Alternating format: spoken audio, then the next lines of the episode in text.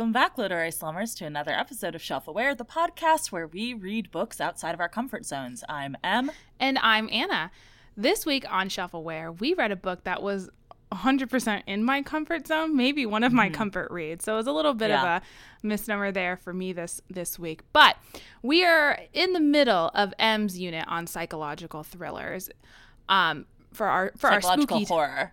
Okay. Well, it was psychological thriller when we talked about it at the beginning. No, it's psychological horror. Hmm. It's always been psychological horror. Okay. Yes. Interesting. Interesting news for me.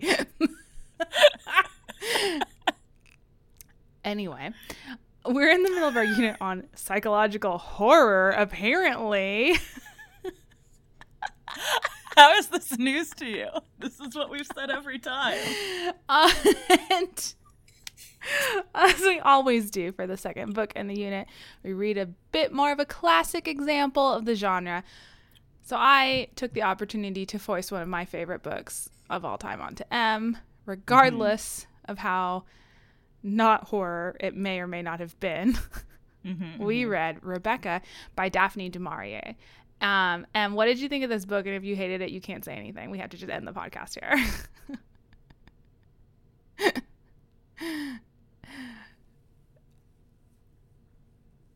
well, if you guys have any books or no, I'm totally kidding. I liked it.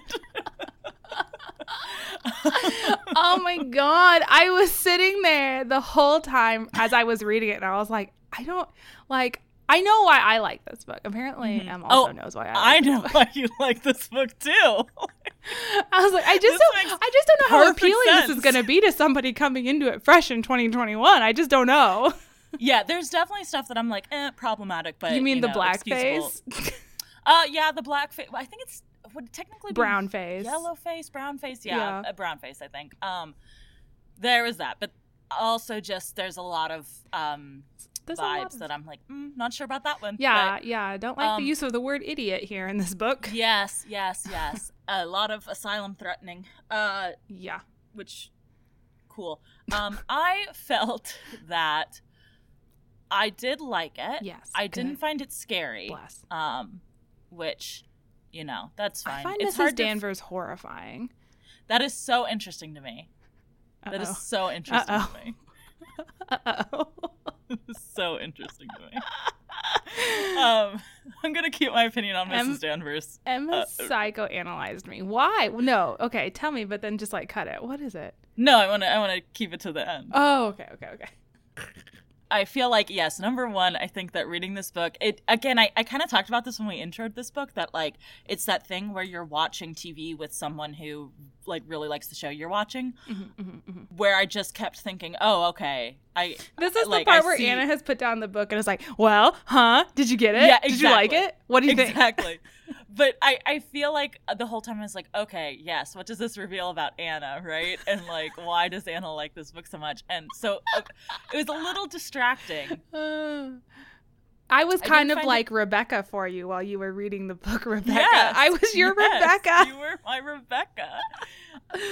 I didn't find it scary. I gave it a good chance to be scary. I read it mm. late at night and I put on like spooky Victorian music, which I know this oh. isn't technically Victorian age, but like that was the vibe I felt was. Uh huh. Yeah. You know, I mean, it's good. an old estate and.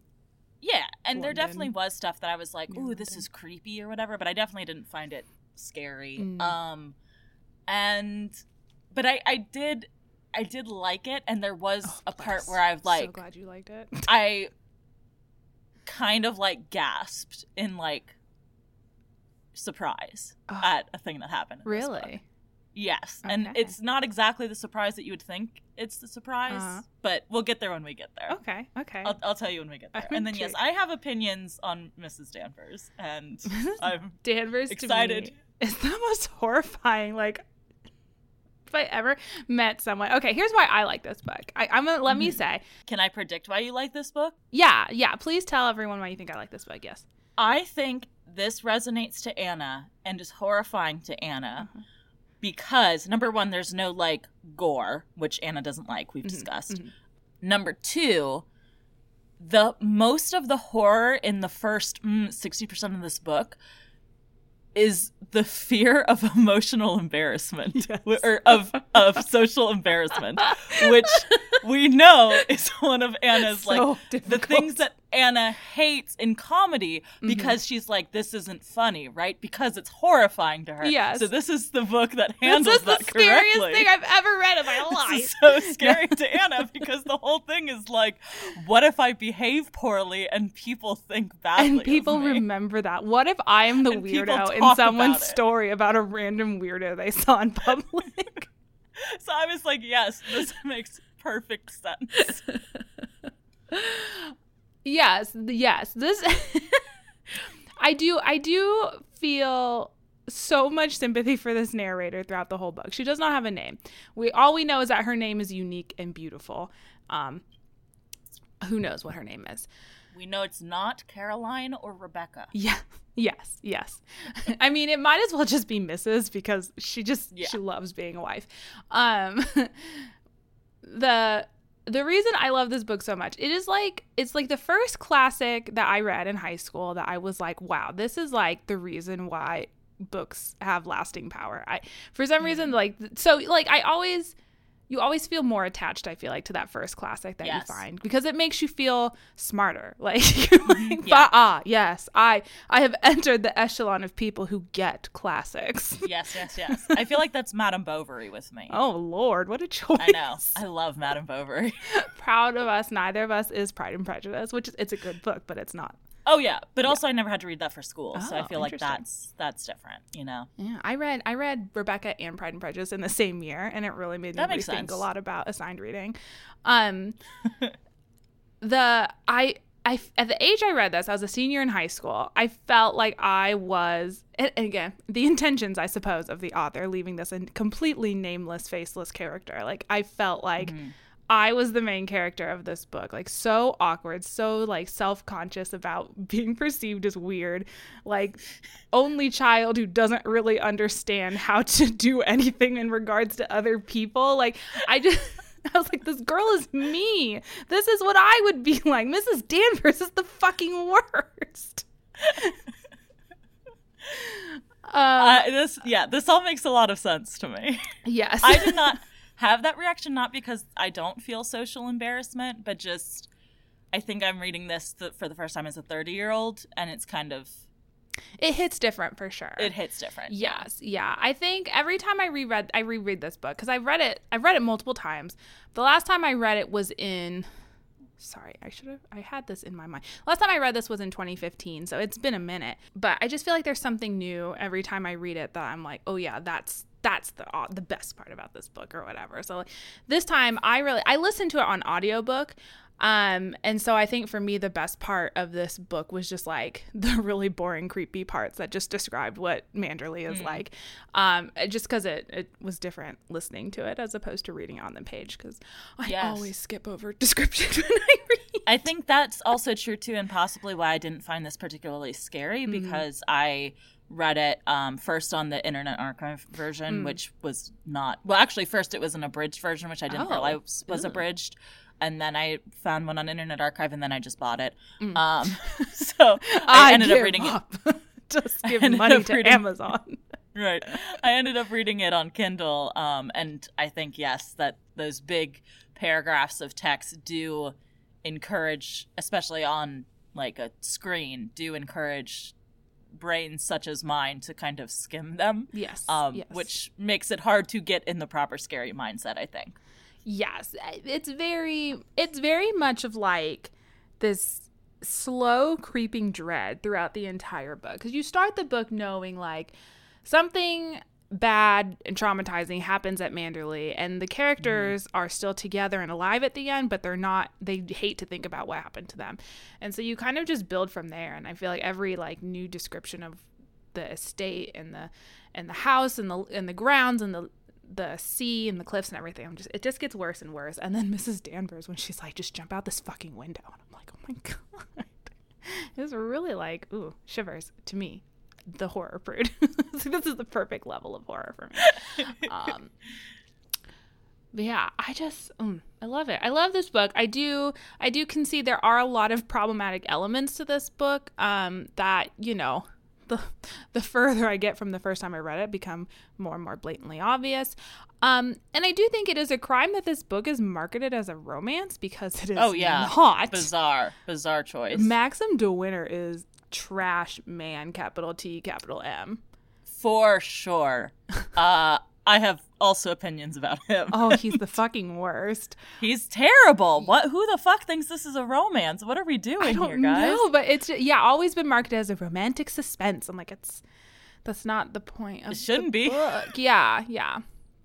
So, um, yeah. So before before we start talking about the plot of the book anymore, I guess I have to talk a little bit about what psychological um horror is. so psychological thrillers um, deal a lot with the the mental state of the character. I, I really don't have a lot to say about this. I guess is is the one um, nice thing because I feel like it's a little bit self explanatory. But It is um, kind of. they deal a lot with the mental state of the character, obviously, the psychology of the character. So we get a lot of focus on people that are super stressed out.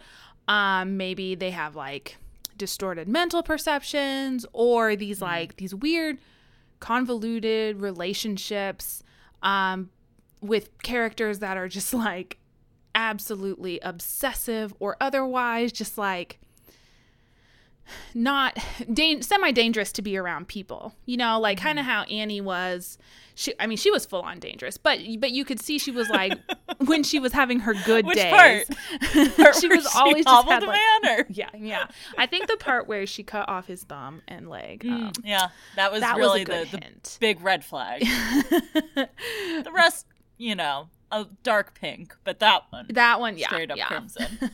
like when Annie is like at when she's just talking to Paul and he's kind of like she seems like she could be a normal person but then like she's got that like edge to her. So I think it's it's it's just like that feeling.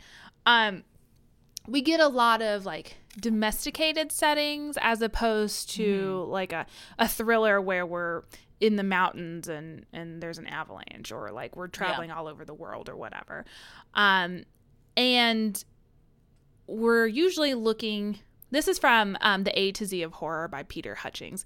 So, domesticated settings in which action is suppressed and where thrills are provided v- instead via investigations of the psychologies of the principal characters. So, basically, it's, it's just character dives, which I love when the characters are interesting. You get a lot of plot twists, unreliable narrators, MacGuffins, red herrings, um, and and we're exploring fun things like death and what is my purpose in Super life and fun. Who am I? Who are you? Who are they? Uh, is this real? Um, so imagine Who am I? who. Yeah, two four six. Oh, is that psychological horror? Um, psychological horror is a subgenre of psychological thriller, and like basically, it's just a psychological thriller but scary. so we have a lot of like characters are more con- questioning their sanity um, and the books are kind of designed to be more like nightmares as opposed to um, you know a mystery like a who whodunit or or something Yeah. like that. Um, less monsters less gore less jump scares. All about the atmosphere about creepy details ambiguity. Um, and yeah it's basically just brain scary versus physical scary which is my my if I had to pick a scary would be the one I would pick. I don't know which side I would lean to. I feel like it probably literarily I would prefer psychological because it is Mm-hmm. Yeah. hard to do really good gory horror in literature, I think, in general. Like if you write a lot of like sex stuff, like it kind of Yeah. gets hard to write new violent gore, Mhm. you know? Like it's more difficult than you would think. Yeah. And I mean, also, I think I've talked about before, I'm not great at picturing stuff as I read. So there's that as well. That, like, for me, Yeah. reading gory stuff isn't necessarily scary unless I really, like, think about it. And who wants to dwell? I mean, I guess Em. uh but yeah, so I mean that's kind of all I got for the for the smart stuff this week. this unit. that's good. Yeah. Yeah. Um, speaking of stuff we've got for this week, Yes. uh, Well, I guess first, who would we recommend this book to? I was gonna go straight to what other books we would recommend, but we haven't really said who would we recommend this book to. Everyone for me, but Great. yeah. This is another one of those classics that I think are very readable today. So if you want to read something that seems kind of impressive and is on a lot of like best of lists and, you know, historical sort of you got to read this before you die if that's, you know, the vibe you're going for, Yeah. this is a good one. yeah, like Um, if you have to choose a classic for a reading prompt or Yeah. whatever. for like a class or something, Mm-hmm. this would be a good one. I also think yeah, this is a good a good read around this time of year. I think we're putting this out right the week before Halloween, so you know if you want something to to close out spooky season here, this would be Mm-hmm. good for that. Yeah. Um But don't read it if you're looking for a romance. It's not romance. yeah, it's not romance. It's not like it's shelved as horror on Goodreads. Like 654 people have shelved this as horror on Goodreads. So it's like a main page genre, but hmm and, and it's more of a thriller, a suspense novel than it is like I think it falls under horror, especially for the first sixty percent or so. mm-hmm. And then it kind of becomes more of like a mystery of like Yeah, Yeah. or like a court drama sort Yeah. of thing, even though they're not actually in court for most of it. But it's that sort of like, will they, won't they get away with it thing. Mm-hmm. Good read. Yes. Oh, I'm so glad you liked it. Um, I don't know if you're going to agree with all of my takes on this book, but I'm- we'll get to it when we get to it. We'll see. uh, what other stuff have you been reading? I read, we've had a gap in recording schedule. You guys won't Mm-hmm. notice, but our listeners, but we've had a bit of a gap. Um, so I read a lot of things, not a ton I want to talk about, but I read a lot. That's fair. Um, I think my favorite thing I read um, during our recording gap was I'll Be the One by Lyla Lee, which is a YA contemporary romance centered around K pop um, about in. Um, she basically she's just a fat girl growing up Korean, um, dealing with all the fat phobia that comes with that, including like from her own mother, who is seems embarrassed to be seen with her. Like she she won't bring her to Korea because she's she doesn't want her family to see that her daughter is overweight, yada yada yada. Um, but she goes on this um, like it's like American Idol, but for specifically for K-pop in the U.S. competition, and she's trying out to be both a dancer and a singer, and everyone's like, "Fat girls can't dance," but lo and behold, she does do singing and dancing. So very good, very light, fluffy. yeah, I was gonna say I think you've recommended this on the podcast already, but then I remembered no, you've recommended this to me to, To- like yeah. a yeah, like as a conversation. Like, yeah, so- yeah. Someone asked us in conversation, "What books have you been reading lately?" So, Em got spoilers. Sorry. um, I also picked up and read if you're looking for like a historical mystery this time of year, "The Body in the Garden" by Katharine Schellman, which I think is a Regency era historical mystery about a recently widowed woman who moves back into London to become part of the society again, and then she solves a murder. Perfect. It was good. It would have been good for our um, Great Detective unit.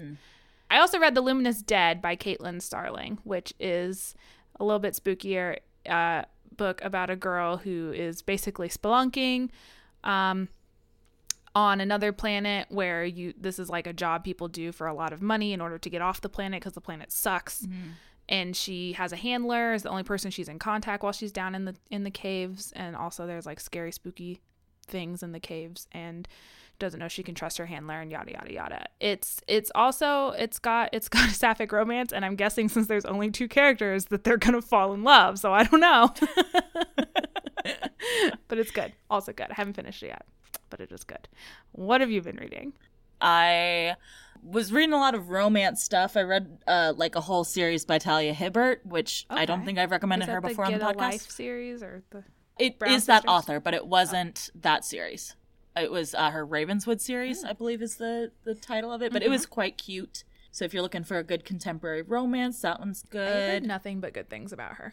Yeah, she's she writes very inclusive uh, romances. I think would be a good way to put it. Yes. and she's like really good about like putting trigger warnings and stuff like that at the front of her books which is very nice i think especially for a romance um but then continuing on my my spooky scary uh, quest. I also read a book by Stephen Graham Jones called The Only Good Indians. Ooh, that was one almost one of my choices for next year. Oh yeah, so I'm glad it was pretty scary. I would say I didn't. I read it mainly on breaks at work, so I didn't really give it the chance to like really get scary because kind of have to be in like the right mood for that, right? But um, it's about this group of friends who, when they were younger, they killed a a young well i don't want to give too much of away but there was an elk hunt and they killed an elk and the elk has come back for revenge oh shit and, um, it is also quite graphic and there is a lot of animal death death in it both um, elks and dogs. So if that sort of thing bothers Dog you you death? know like be forewarned. Yeah i know. I don't love dog death but it was creepy yeah? the way these dogs died. It's one of those books where it feels like very meta, very like reflective of kind of the tropes of horror, right? Where it's like very aware of those tropes and sort of deconstructing them a Oh, little yeah, bit yeah, while still playing with them. So I really liked it. I think it was a good uh, book if you are a horror fan, right? Not for like, hey, I, I want something a little spooky for Halloween season. Like maybe not that because it is pretty graphic and can be pretty scary. Um, but if you're a horror fan and you like horror, I think this is a this is a good one to check out. awesome yeah that was definitely on my short list for like things i was gonna keep I in think you would for- not like it because Excellent, it is very very gore centric. like well cool well let's talk about rebecca then i suppose. let's do it. let's do it okay You've been waiting for years to talk about Rebecca with me. It's my time. It's my moment. Let me get it in the zone to record.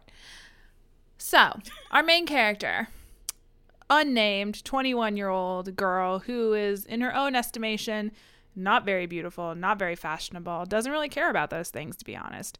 Super shy, knows she is, wants to be confident, can't be. She is currently working for an American woman, Mrs. Van Hopper, um, as her companion for 90 pounds a year. Um, and they're currently staying at the Monte Carlo in France because Mrs. Van Hopper loves staying at the Monte in the winters. It's a very British accent you gave her. Oh, yeah. Uh, what's an American accent I can give her? That's like New a, York accent. New Oh, York. that's yeah, Miss. Van Hopper loves staying at the Monte. um, while there, Mrs. Van Hopper becomes sick with the flu. and this gives our narrator the opportunity to become close to Mr. Maximilian de Winter. to an old man. Old man. He is 46. 46 years old. Um, and he. I thought he was 42 because he was not yet 46. What a weird fucking number for them to say then. Like, I was thinking. I just remember at one point they said 42, and I was like, oh, so he's literally twice her age. Okay. So I feel like I'd that stuck in my mind. But then there was at some point they said like I am not yet 46, which would imply that he's 45.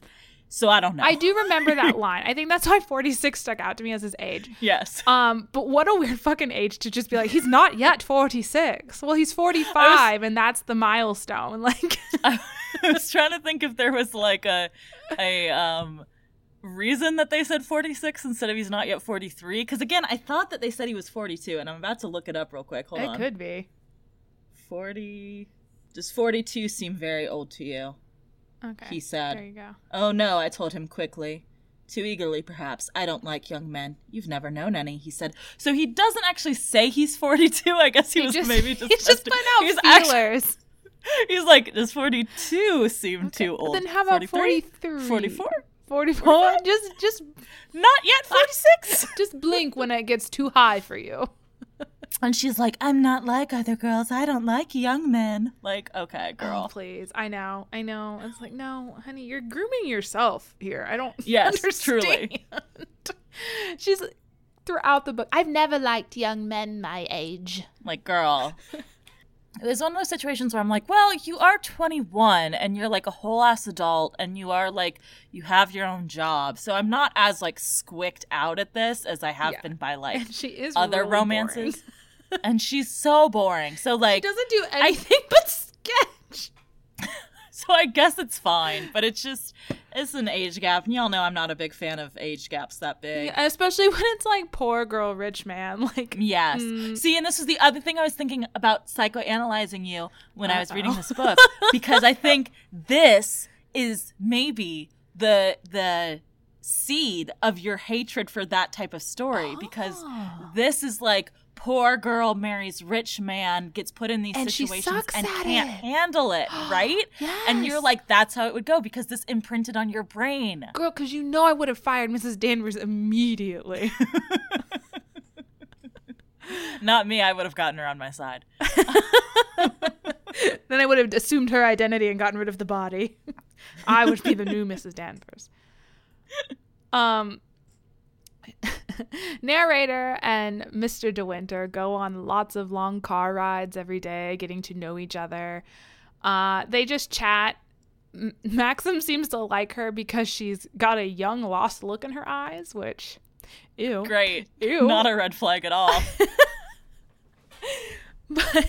and at one point, she's like, "Oh, I just wish I was a, a woman of thirty six wearing black satin and pearls." And he like goes ballistic on her. He's like, "Never wear black satin and pearls. How dare never be that?" 36 i'm definitely going to kill you before Yeah. you get that age was my thought Because when you're thirty six, I'll be like what eighty.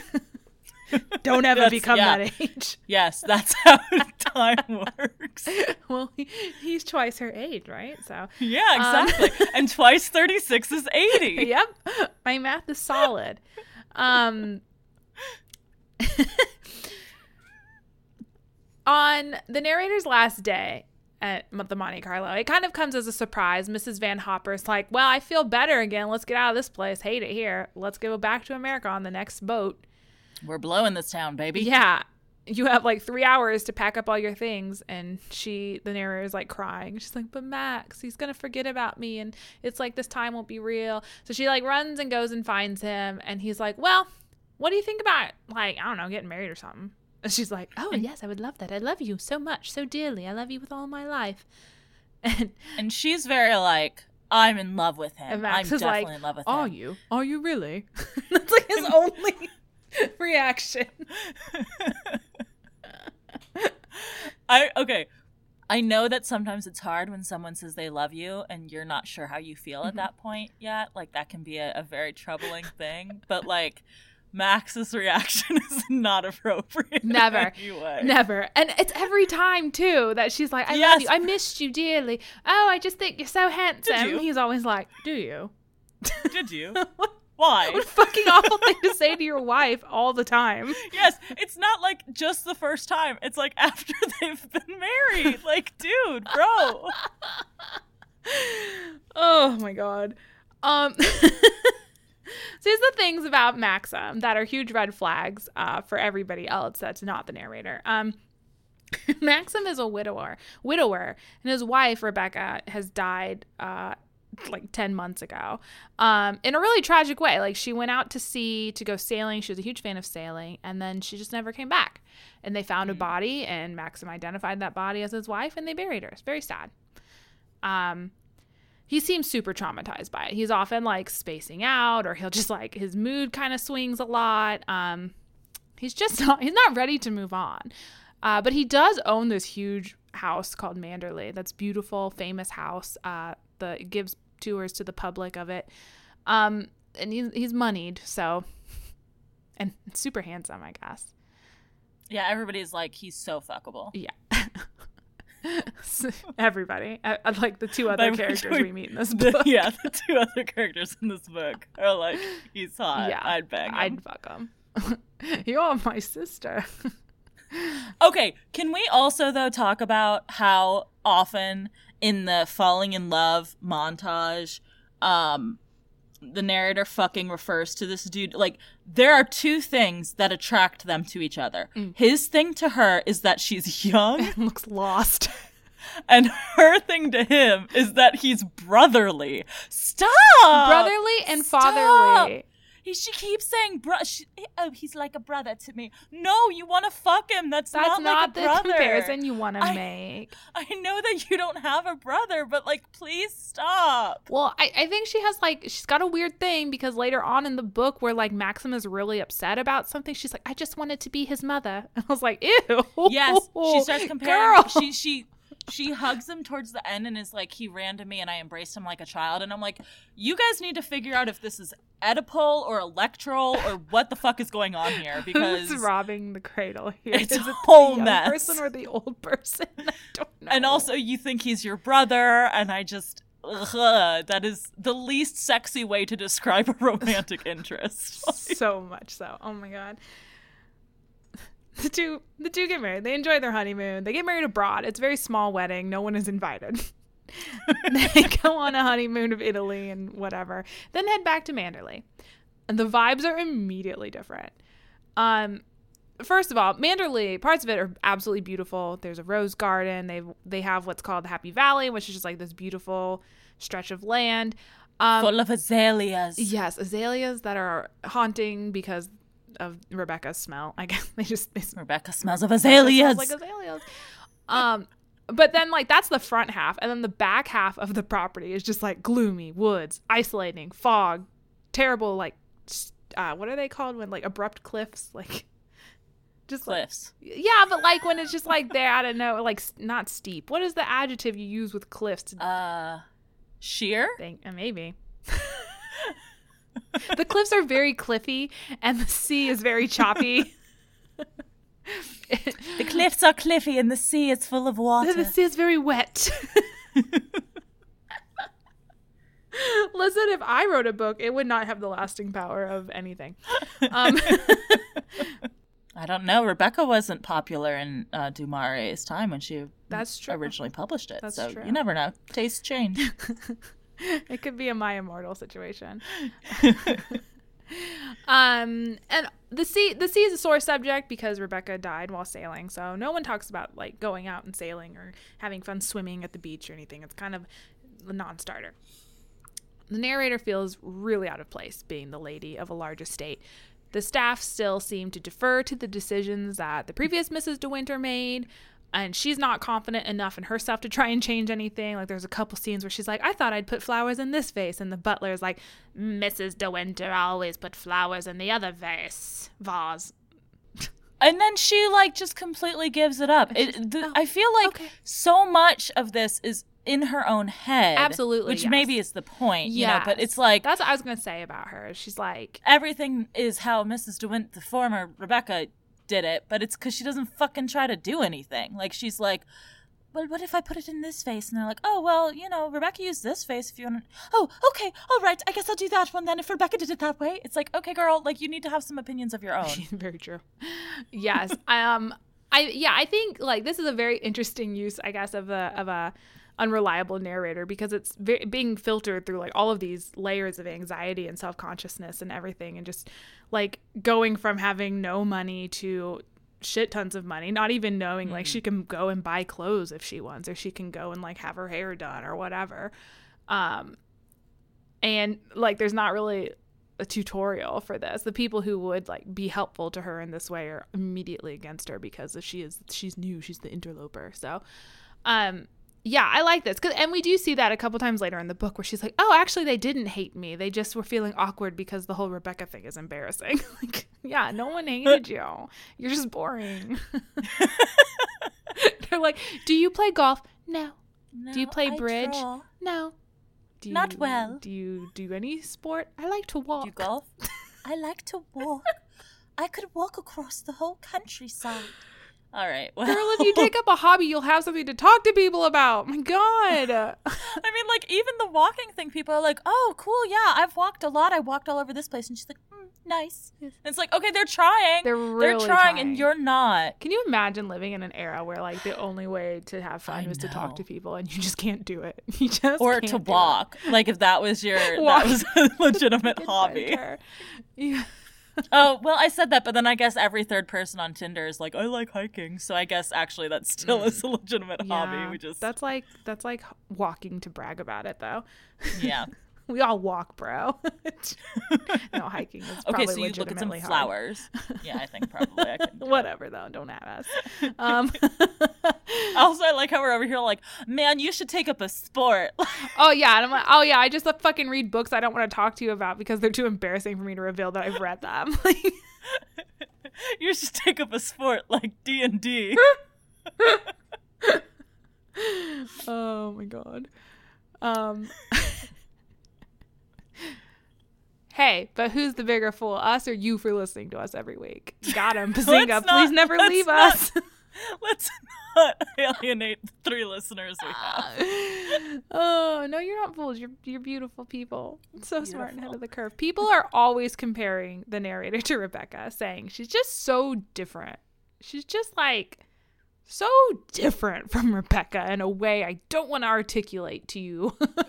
Because one of the things I think that is probably different is the thing that she's like, because she's like, oh, sh- I, they're they're saying negative things about me, and really, I think what they're saying is she's a child, she's so a full adult, and it's Mr. weird De that this forty-two to forty-five year old man married a whole child. she looks so young and lost. she looks confused. Maxim is like. I know, right? I know it's hot. Hot as balls, isn't it? The way she doesn't know what she's doing ever. Love Oh, it. love it. I love it. the way she's just dressing in a plastic bag right now because she doesn't understand clothes. Love it. The way she's just eating the azaleas because she's never seen flowers before.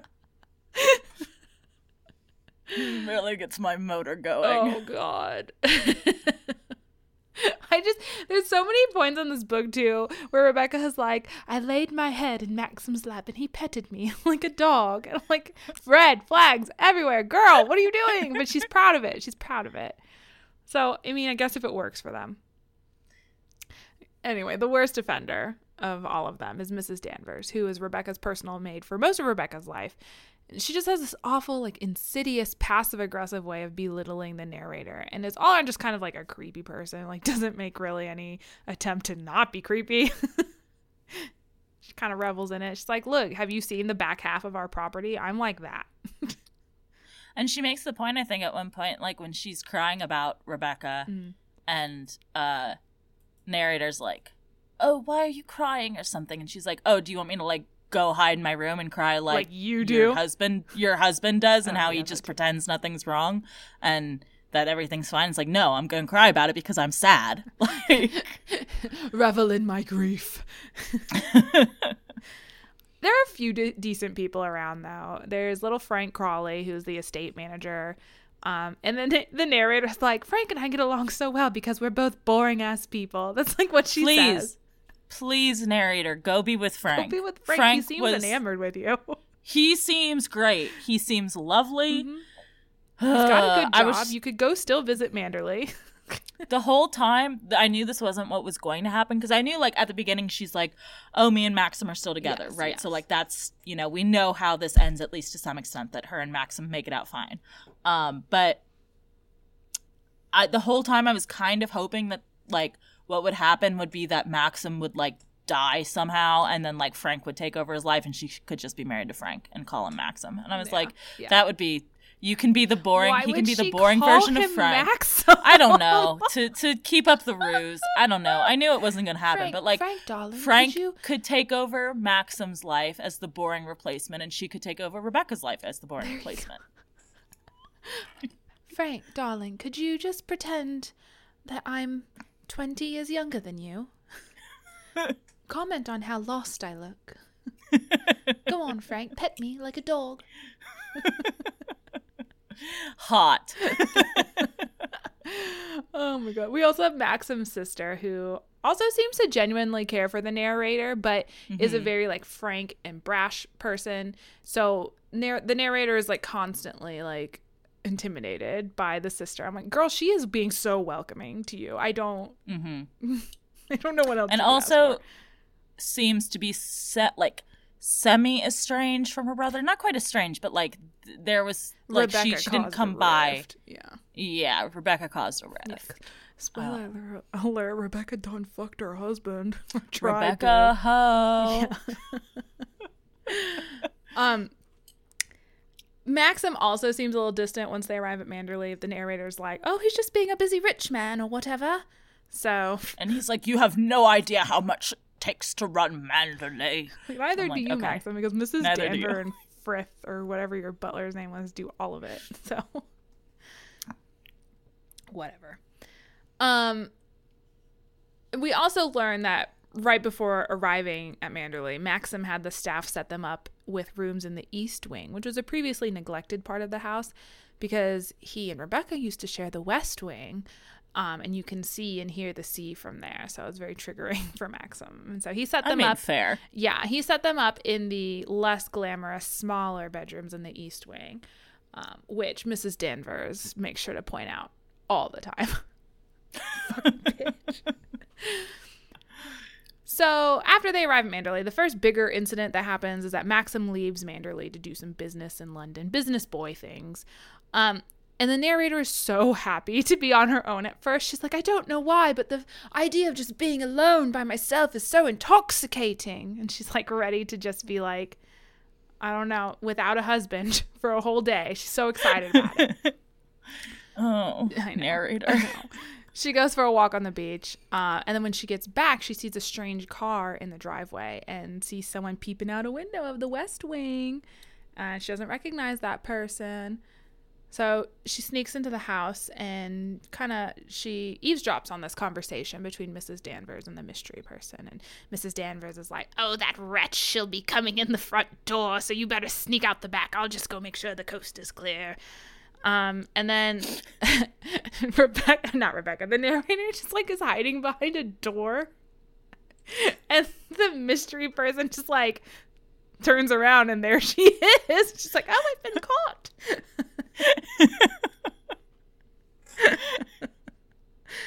yes, yes, you have. um, this man introduces himself as Jack Fat Favell, I think, who's how the audiobook pronounced it. I would have said Favell, but it's I think would have gone Favell too. yeah, I think but- it's Favell.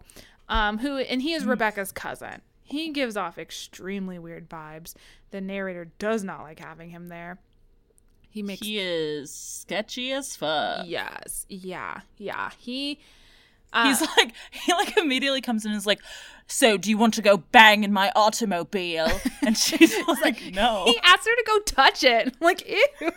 what are you talking No one about? wants to touch your green car. And he also seems horny about the fact that she's young and inexperienced. Uh-huh, He's also into that too. Yes, which you know, he he he was fucking his cousin, so So, uh, spoiler, yeah. yeah. But also then later he has a very surprisingly progressive attitude about like, hey, who cares if if your wife fucks a bunch of other people? It just means she's gonna be better in bed. like I was like, okay, Yeah. cool. Yeah, props Cool, Jack, yeah, not sure. uh Jack and, and narrator have some awkward conversation, and then he's like, Don't tell your husband I was here. sweet child, sweet summer child. Uh and then and and he also reveals that Mrs. Danvers and Jack hang out because he's like Mrs. Danvers' last connection to dead Rebecca. So that's why he was just stopping by to visit old Danny, as they call her. So were they fucking?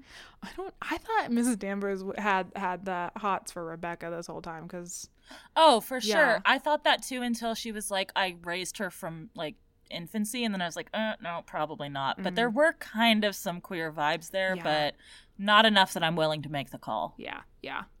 Uh maybe maybe maybe she and Jack were though. Maybe she's like, you look like Rebecca. You have a familial resemblance. I could be your grandmother. That seems to be the vibes of this book. After Jack leaves, the narrator sneaks up to the West Wing to see what they were snooping around up there for. And she's immediately taken aback by the fact that everything is exactly the same as it was when Rebecca died. It looks as if someone is still living there. Like the the bed has been drawn, like there's a fire, there's there's um like brushes are still out on the vanity. Like there's like it looks like someone lives here, but then she's like, "Oh, but it smells musty, so I guess nobody nobody lives here." This is, this is Mrs. Danvers' shrine to Rebecca.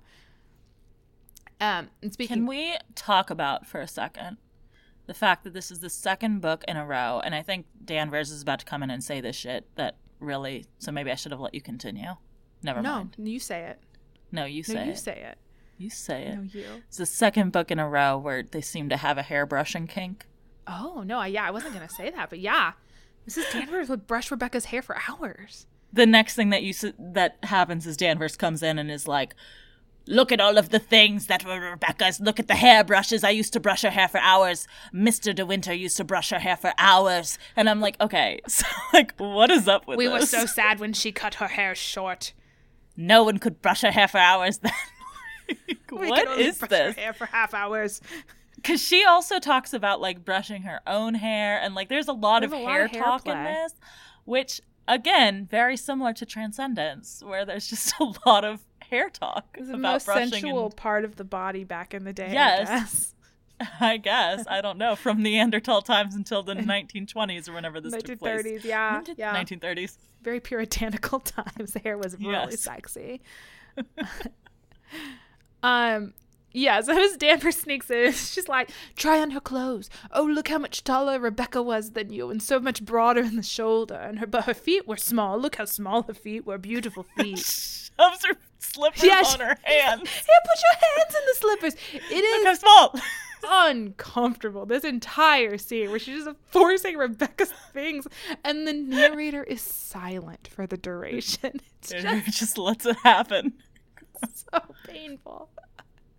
This house is so beautiful. Everyone loved Rebecca. Oh, everyone, everyone thinks she was so beautiful and so like Rebecca perfect for Maxim. They were a beautiful couple. Beautiful tiny feet and long, long hair. long hair that we brushed for hours. Did I mention? And then the narrator gets scared and locks herself in her room until Maxim comes back. Girl. Just fire her. What are you Just doing? fire her. Oh, I would have. Okay. The next big event is the fucking ball. The narrator and Max are kind of bullied into having a big costume ball in the narrator's honor, just because she's the bride. Um, and this is like a, a, a yearly tradition of Manderley that Rebecca and Maxim started. Was they're gonna have a big ball, invite all the people. It was gonna be a whole huge thing. Rebecca used to love it.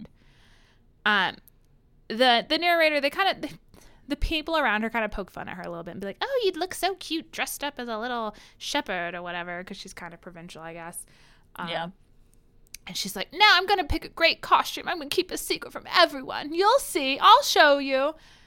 Girl. But she can't figure out what she should dress as because she She's has no so hobbies or boring she can't come up with any any idea for a costume.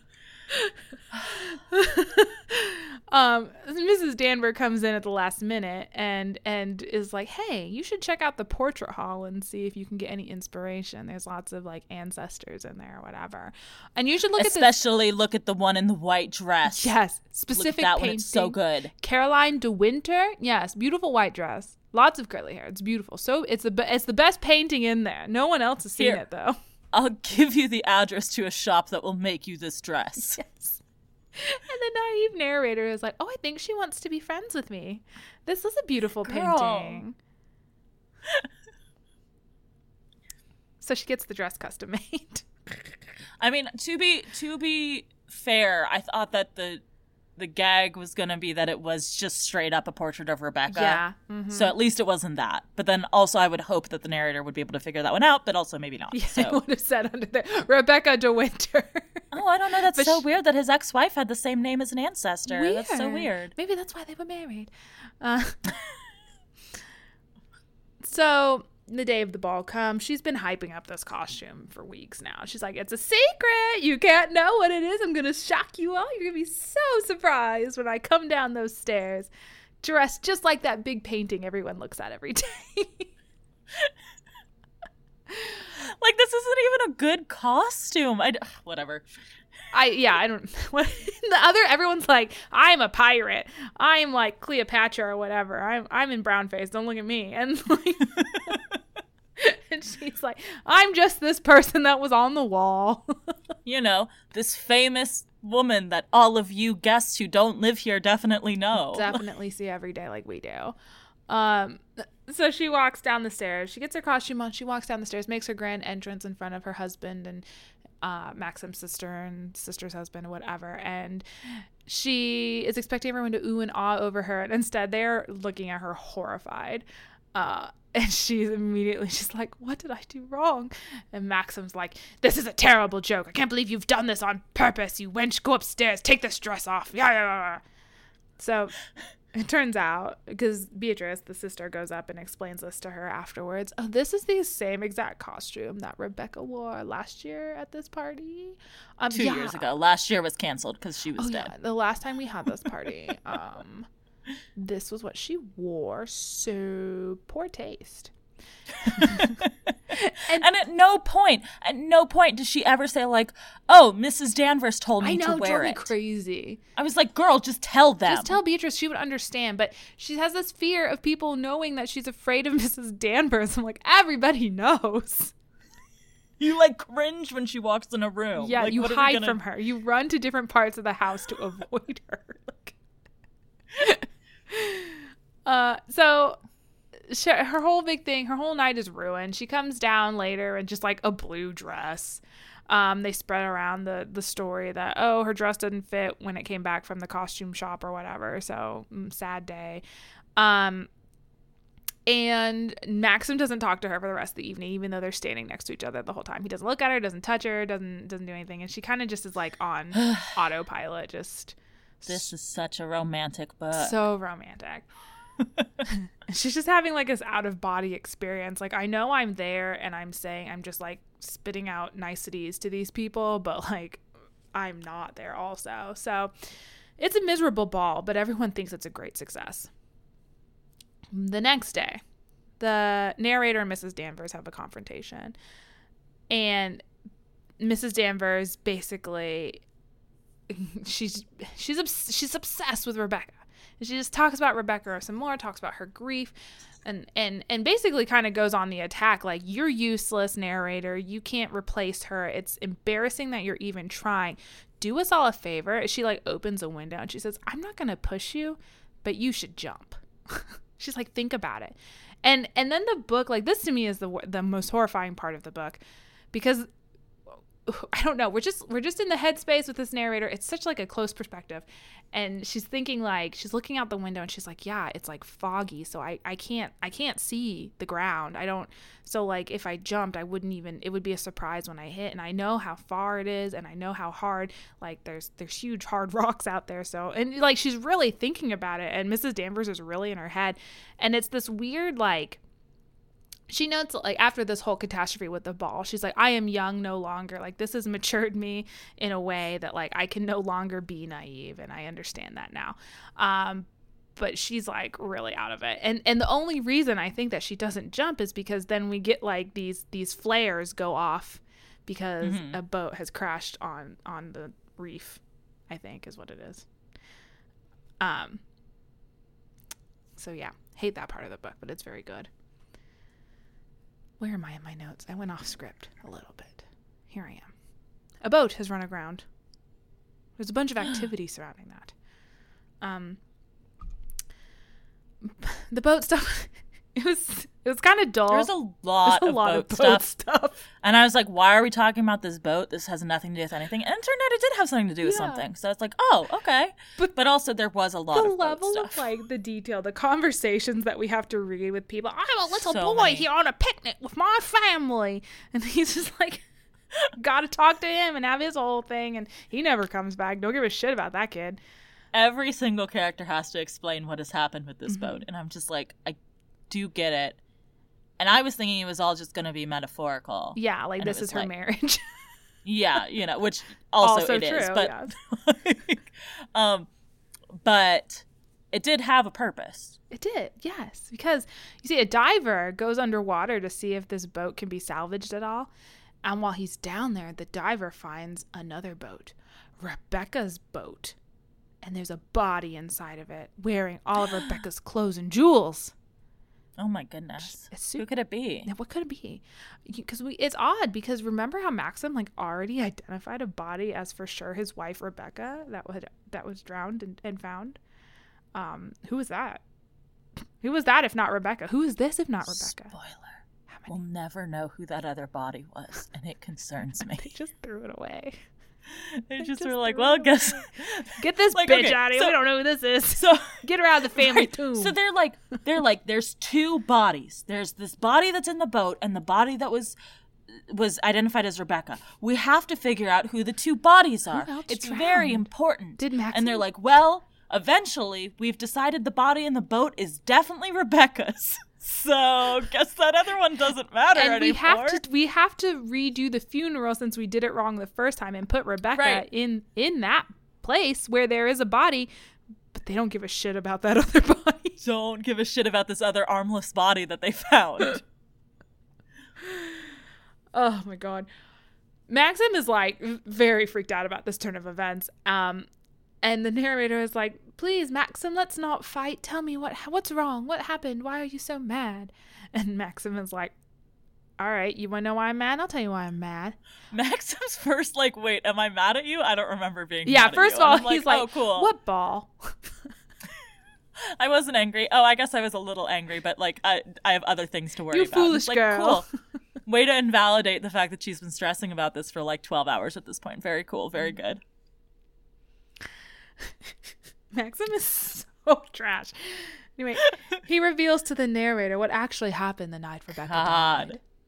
He talk he's monologues for like five pages. It's very long dialogue. But basically, he shot and killed Rebecca and then put her in the boat and made it sink. But he didn't do it far enough away from shore because here it is a year later. They found it. And okay, the narrator's response to this is like, "Oh, I'm so I'm so upset that he like killed her." And is still like her whole response this whole time has been like, "I hate Rebecca because he's in love with her and I, I can't fight a ghost, right?" Yes. And then she, she, they have this revelation, and she says something along the lines of like, "Oh, did you love her so much?" Because it's revealed that um she cheated on Maxim like a ton, A lot. and uh he's like. Oh no, I didn't love her at all. And she's like, Yippee! Yeah, that's all she can think now. Is the only thing Like, she can think of is Maximus saying, "I love you. I just couldn't bring myself to show you I loved you because we live in this house where Rebecca is everywhere." like, babe, if your takeaway from your husband saying he murdered his first wife is, yay, he really loves me. No, we sweetheart. deserve to be together. Yeah, they're a fucking mess. Jesus. and Maxim like kiss, kisses her very passionately. This is like four months into their marriage. He kisses her passionately, and the narrator's like, "Oh my god, he's never kissed me like this before. Like on the lips with tongue." I'm so horny for this murderer. and then she doesn't like kiss him back at all. And Maxim just like kisses her for like, I don't know, like five minutes probably, just trying to make out with her. And she doesn't react at all. And he's like, Oh, I knew it. I left it too late. You don't love me. And even if you do, that lost look in your eyes is gone. So what is there now? What what's the point? Oh, and I, I did skip over. Mm-hmm. I feel like I should explain since I hurried us along. The the reason for him killing her was that she's been having an affair with everybody. She cheated on everybody. He says like basically 2 minutes into their marriage she was like, "Heh heh, I've done horrible things." We never hear what those horrible things are. Presumably they're sexual cuz that seems to be the vibe. It seems like she's got some weird side business going on, maybe drugs. I don't know, whatever. I think she's just she's just having uh big orgies, I think is the the vibe. I don't know. be. Yeah, she essentially she tells them like, "We'll pretend we're in love, and I'll make this house and you so famous for being rich and a house. I guess She just makes the house really good. Yeah. She's good at ta- she's upkeep good at of the house. party. She's got good taste. Yeah. And him and his father were men and didn't know how to run households or something. Yes. Mm-hmm. Whatever. Gender roles. Um so then she's like, "Oh, I've been fucking my cousin and I'm pregnant by my cousin and I'm going to raise the baby as yours and he's going to inherit your estate." And he's like, "No, this is horrible," and shoots her. Yes. And I'm like, "Okay. So that's really fucked up." Is the thing with that. Like, Yes. I I I'm I don't know if we're supposed to be like Maxim was justified, but he super wasn't. He super wasn't. No, because he could he he fully could have divorced her. But he was afraid of the he's a- scandal. yes, he didn't want his name in the papers, which I'm like, What? again, he's a perfect match for the narrator because they're both just so fucking terrified of what other people will say about them that they do incredibly stupid shit, like including murder. including murder. oh. So the narrator is happy at this turn of events, even though Maxim is like, I'm gonna fucking go to jail for murder now. I fully threw locked her in her shot her, cleaned up the crime scene, locked her in her boat, drilled holes in the bottom of her boat, and fucking sank it on purpose. And they can tell all of that. Well, they can't tell. Well, thankfully, they cannot tell that the body was shot. But yes, they, there's an inquest to figure out what happened with Rebecca in the boat, and they do see that someone has deliberately drilled holes in the bottom of the boat and like closed off some other boat things that make it so the boat will sink very quickly.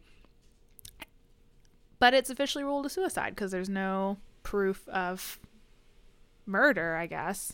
Like the hmm. holes in the boat are suspicious, but there's nothing to say like maybe it was just the wind closed the door in there. Maybe she did want to die. I don't who's to say? We don't know. Question There was no motive for anybody Yes. else, and no one was seen down And there. Maxim so it's like, rich. well, yeah. So you know, it's fine. Um, Jack Favell and Mrs. Danvers are both present at the inquest, and Jack is like, "Hell no, this is bullshit." So he visits Manderley and tries to blackmail Maxim because he has this letter. It was written to him from Rebecca on the day she died that says, "Hey, got something important to tell you. Um, heading heading uh heading home from London, so call me when you get this." Or no, come to the care, come to the to the little sea cottage that I have. That's where I keep my boat, and meet me there. See you soon. So here's what they should have said. Here is how they should have played this. Yeah. Oh, she had something to tell you. Her illicit lover. You're now confessing because he like he they get the the police dude in there and he tries because Maxim's like it's fine. You can tell the cop. I'm not gonna be in any trouble. And they bring the cop in and he's like basically it's like I was having an illicit affair, right? Yes. And um, Maxim's like I'm this is Rebecca's f- cousin, and we were fucking. we were fucking. everyone was like, and Maxim's like, this is the first time I'm hearing about this, which cool. And here's how they should have played it. Should have been like, oh, at, at some point because they find She's out like, oh, she was going to see a bro. doctor, right? Yeah. Someone could have been like, oh my god, I just put it together. She was pregnant. Was gonna tell him that she was pregnant, and when he didn't show up, she assumed she'd been abandoned by her lover and then killed herself. Yes. Easy. Yeah. Because he's like, this is clearly motive for murder. I'm like, no, it's motive for suicide. You've even said you didn't show up. Like, Yeah. Yeah. Or this is like an obvious like way you could spin this to make your but no one has that thought. Everyone's just like, oh yeah, she was making a plan and so Mm-hmm. she wouldn't have killed herself. or if it was murder, like the this this points to you being the last person that Rebecca would have seen that day. So Well, but he did. Ha- he was at another party, so he Oh, had an alibi. So like, just be like, it's your fault, bro. I've put it together. She was so sad about you not showing up that she just killed herself. just like, died. Died Cool. of sadness, a broken heart. broken heart. Good It you, happens to women all the time in the 1930s. Instead, they do this silly like phone mystery. They just Phone tag. Yeah. So Mrs. Danvers still has Rebecca's diary from the from the weeks leading up to when she died. They're like, "Hey, let's see what she was up to that day." Um, and uh, Mrs. Danvers sees in the diary that she met all her appointments, but then she also had this weird secret appointment with a doctor, and nobody knew about it, not even Mrs. Danvers. She's like, Rebecca would have told me if she had a doctor's appointment. Like we were tight, we were like this. Um, and they're like, well, maybe she was sick, and they didn't like. What could she have been ill? And uh, Mrs. Danvers is like, no, Rebecca. Rebecca hated to be sick, and there's no way she had any kind of lasting illness because she said she would rather die quickly than have any sort of lingering s- complications. So, like, no, she wasn't sick. like, okay. Um, Cool. so they all assume that Rebecca was visiting the doctor because she was pregnant, and they're like, okay, well, this makes suicide less likely because she wouldn't kill a baby, would she? You wouldn't download a car, would you? if I could. they all go up to London the next day and meet with the doctor. Guess what, guys? Turns out Rebecca was sick. She had cancer. So, even though it was super duper just plain old murder, it just it looks like a suicide now and the magistrate's like, "Sorry for bothering you, Mr. de Winter. I'm going to go home, have some dinner with my sister. Uh, smell you later." And Jack is like, "Mm, "You haven't heard the last from me," and he like goes and makes a phone call, and Maxim and and the narrator are like, "Well, I guess let's go home. Maybe we can stop by a stop by a restaurant or something on the way back." And but Maxim's like, "Yo, I have a bad feeling about this Jack guy. We better go as fast as we can back to Manderley." Don't they call at some point and hear from Manderley that uh, Mrs. Danvers, has cleared packed out. up all of her shit? Yes, yes. Mrs. Danvers received a long distance phone call from London and she disappeared in the night. Hmm. And Maxim's like, we gotta go. Gotta Hmm. blast. Interesting. And then they start getting closer to Manderley and narrator's like, oh, the sun, it's rising. I didn't realize we were driving in that direction. God. We're not, you stupid girl. That whole ass house is on fire. And then the book ends. Nice. Just right there. okay. So here's my opinion that I think you will disagree with. Okay. Hashtag Mrs. Danvers did almost nothing wrong. Oh my god. I am I am like because this is going into this book. Everyone's like Miss. I had seen Mrs. Danvers on like several lists of like best literary villains of all time. Uh-huh. Here is my argument for Mrs. Danvers.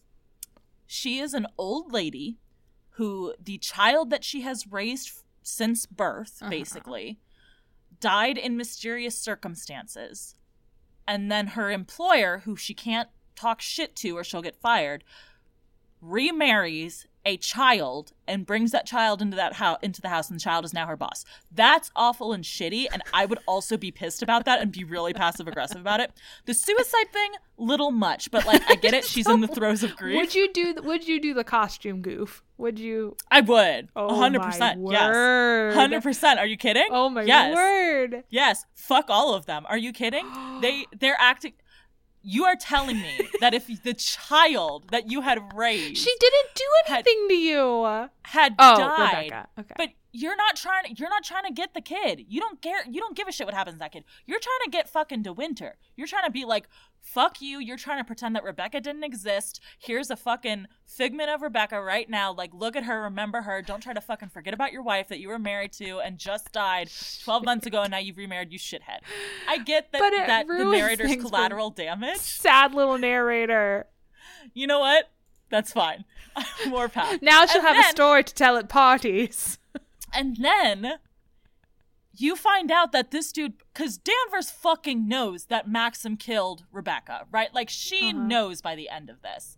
And he is going to get away with it because the justice system is so corrupt Yes. that he is not going to get anything for it. And he killed what is essentially your daughter. Yeah. Fuck yes, I'm burning that house down. I mean, yeah, I would burn the house down as I was leaving. I think yes. If I if I knew.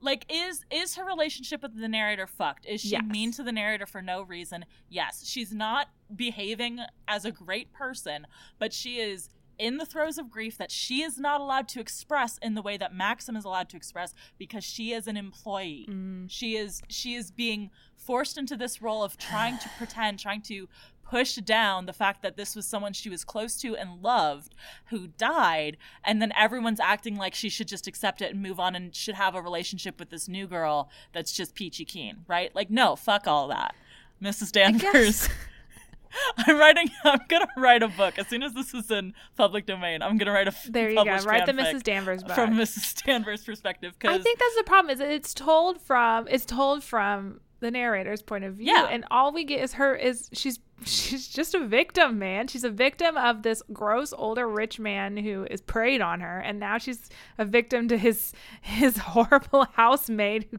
I mean, she's a victim up to the point where she's like, yeah, it's fine he did a murder. Yeah, at that point, again- I'm like, okay, well, we can't root for the murder, but He does, and he does then. spin it in a, you know, fairly, uh, like sympathetic way to I had to do it cause. she was weird and awful, so mean to me.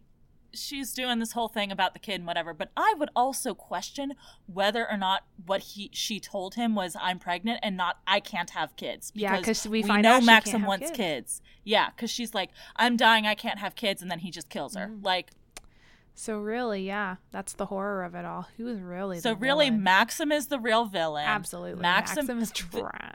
If I was going to pick a scary element of this book, I would not say it's Mrs. Danvers. I would say it's Maxim. Like, I mm. found the idea, I think that as a horror, the idea of being married to a man who has committed this crime and being like Bonnie and Clyde with this dude, Yeah. right? Yeah, I feel like it's more like the horror of her getting fucking groomed into being okay with this, that's right? yeah. he withheld than- he withheld affection to me until he committed until he revealed he committed a murder, and then he Yes. loved me all of a sudden. Yeah, I don't I don't think there are any good people in this book. Is the thing. Eh, the narrator's okay. She's Except for the being complicit with the murder person. thing. Yeah, there's that. Um Rebecca seemed pretty chill. Rebecca was probably fine, just having sex, doing drugs in her little sea cottage. Well, I mean, like honestly though, okay. Hashtag Rebecca maybe did nothing wrong because like Like, yeah. she definitely cheated on her husband a lot, but Yeah. also like I feel like she's kind of a very um Rochester, Mrs. Rochester character, Yes. right? Of like at the time that this was written, it's kind of like, oh, isn't it so horrifying this woman behaving in unwomanly ways, Mhm. right?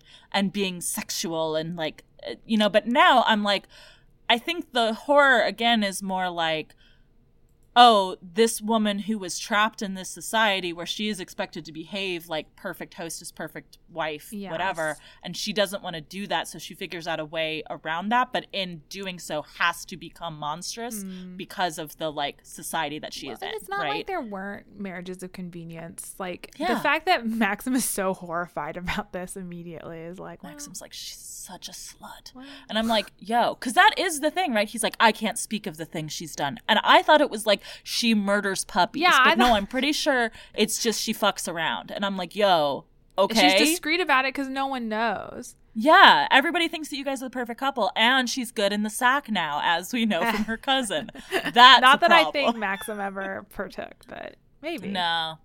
Well, I think if if he did, then the pregnancy thing wouldn't have been as big because it's Yeah. like, well, maybe it's his, but I don't know. Yeah. Yeah. I don't know. There's lots of layers to this one. I feel like you can, and I don't, I don't know how du Maurier intended this to be read, right? But I Mhm. feel like you can definitely read it as, like, oh yeah, Mrs. Danvers is a straight up villain, and I think you can also read it as like, no, it's the patriarchy. The patriarchy is always the villain. the patriarchy is always the villain. oh. Again, I'm not saying that uh, telling a 21 year old that they should jump out a window is good. no, I'd say that's pretty bad. It's pretty bad. we can all land on that one. I think we can all agree. But I think that most of the other shit she did was just like shitty pranks and being passive aggressive and then burning a house down, which was justified in my opinion. whole ass house to the ground. I just think that she's just so like she's just so insidious. I just mm. I think she's just good at it. She's yeah, good that's the at thing. She's really good at being like really just awful and like I don't know. She honed that craft in that year that Maxim was gone, or she learned it from Rebecca. Maybe that's what Rebecca was like. I mean, I think that there's there is kind of that implication. Maxim says something about like, oh, she always like all the servants are scared of her, but she knows not to start shit with me, Yeah, right? yeah, Um, so I think there is kind of the implication that she's always been this way. And then like she also has that line about like how Rebecca is just this master manipulator of men because she hates all men. And I'm like, vibes. Vibes though. uh, I would have liked to Ugh. meet Rebecca. Honestly, yes. I just feel like I again, I think Rebecca's probably a villain. She's probably not a good person, but I think that she is a victim of society in her own way. yes. Would A, a victim of wanting to be a boss ass bitch in a time when boss ass bitches weren't allowed to shine. oh goodness. Oh. Anyway, that was Rebecca. That was Rebecca. It was a good book. so next uh, for horror. I would just like something that's scary, please. Yeah, Please I'll scare try. me. I'll try. I I feel like our levels of what is scary are very different, but I'll do my hardest. Do your best. something. Um. Oh, did you have like a like? Was there another comment you wanted to make about Mrs. Danvers about why I felt like she was so scary, or was that already Uh, no, it was pretty Okay. much it. okay? Because we were like, I was gonna say that for the end, so I just want to make sure. No, the thing I was going to say for the end was my my opinion on Mrs. Oh, okay, okay, okay. Yes, Yeah, which was that. Which was that, that. she's not the villain. great. which is why it was so funny when you were like, I find Mrs. Danvers horrifying, and I was like, okay. I just think she's so creepy. I sympathized with her. Oh my for gosh! Of most course you this did, you villain. Gonna come burn my house down, huh? All right. I mean, if you cross me, you all heard if it you here. murder please. my my daughter, yes. I'm gonna, I'm gonna fire you before you can set my house on fire. Do it. Uh, Uh, all right. So next week we are going to be uh, back with another Morphs Monday with Animorphs number forty nine, the Diversion, and then the week after that we're going to be starting a new uh, submitted unit with a uh, suggestion from listener slash fellow podcaster Kate from All the Good Dogs, which we've uh, guested on a couple times. She suggested a while ago, like a year ago, uh, that we it takes us a read long time to get. To It does. I'm sorry. um, that we uh, look into MLM paranormal romance and specifically suggested that we look into uh, a book called Among the Living by Jordan Castillo Price. In the meantime, if you have any books or units you think would be good for us to cover for the podcast, you can tweet at us at shelfawarecast or email us shelfawarecast at gmail.com. As always, thank you to Ben Cope for the use of our theme song. You can check out his YouTube channel in our show notes below. And we are also on all of your favorite podcast aggregating platforms. So if you haven't followed or subscribed to us on one of those, you definitely should. Because if you don't, I guess Em's going to burn down your house. Maybe. if you use Apple Podcasts, we'd very much appreciate a five star review. But if you don't, that's all right because you're allowed to talk about us anywhere on the internet you would like. In the words of Daphne du Maurier, if you think I'm one of the people who try to be funny at breakfast, you're wrong.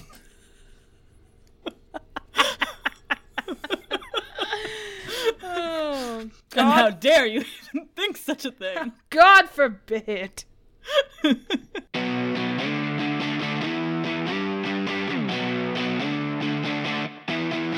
Oh, I do have a story. Oh my. Okay, well, it doesn't matter. We can just talk about it later. It's like more of an aggravation, not a story. related to a sibling? No, no. Is it related to a parent? Here's the thing. My gynecologist, I've seen her twice now, and I really like her. This can be the stinger or whatever. I've seen my gynecologist twice now um, since we've moved. And she calls, I hope it's everyone. I'm pretty sure it can't possibly be just me. That would be so narcissistic. She calls her patients my love. Mm-hmm. I'm like, this is too intimate for someone who's looking directly at my whole ass vagina. Like, please. she literally said, relax your butt cheeks, my love. And I was like, what? Oh no. It was like the quickest pap of my life. So I was like, I'm going to keep coming here. But please stop calling me my love. Uh, anyway. yeah, that's definitely gonna be the story. I got your consent. I'm using Yeah. it. Relax your butt cheeks, my love.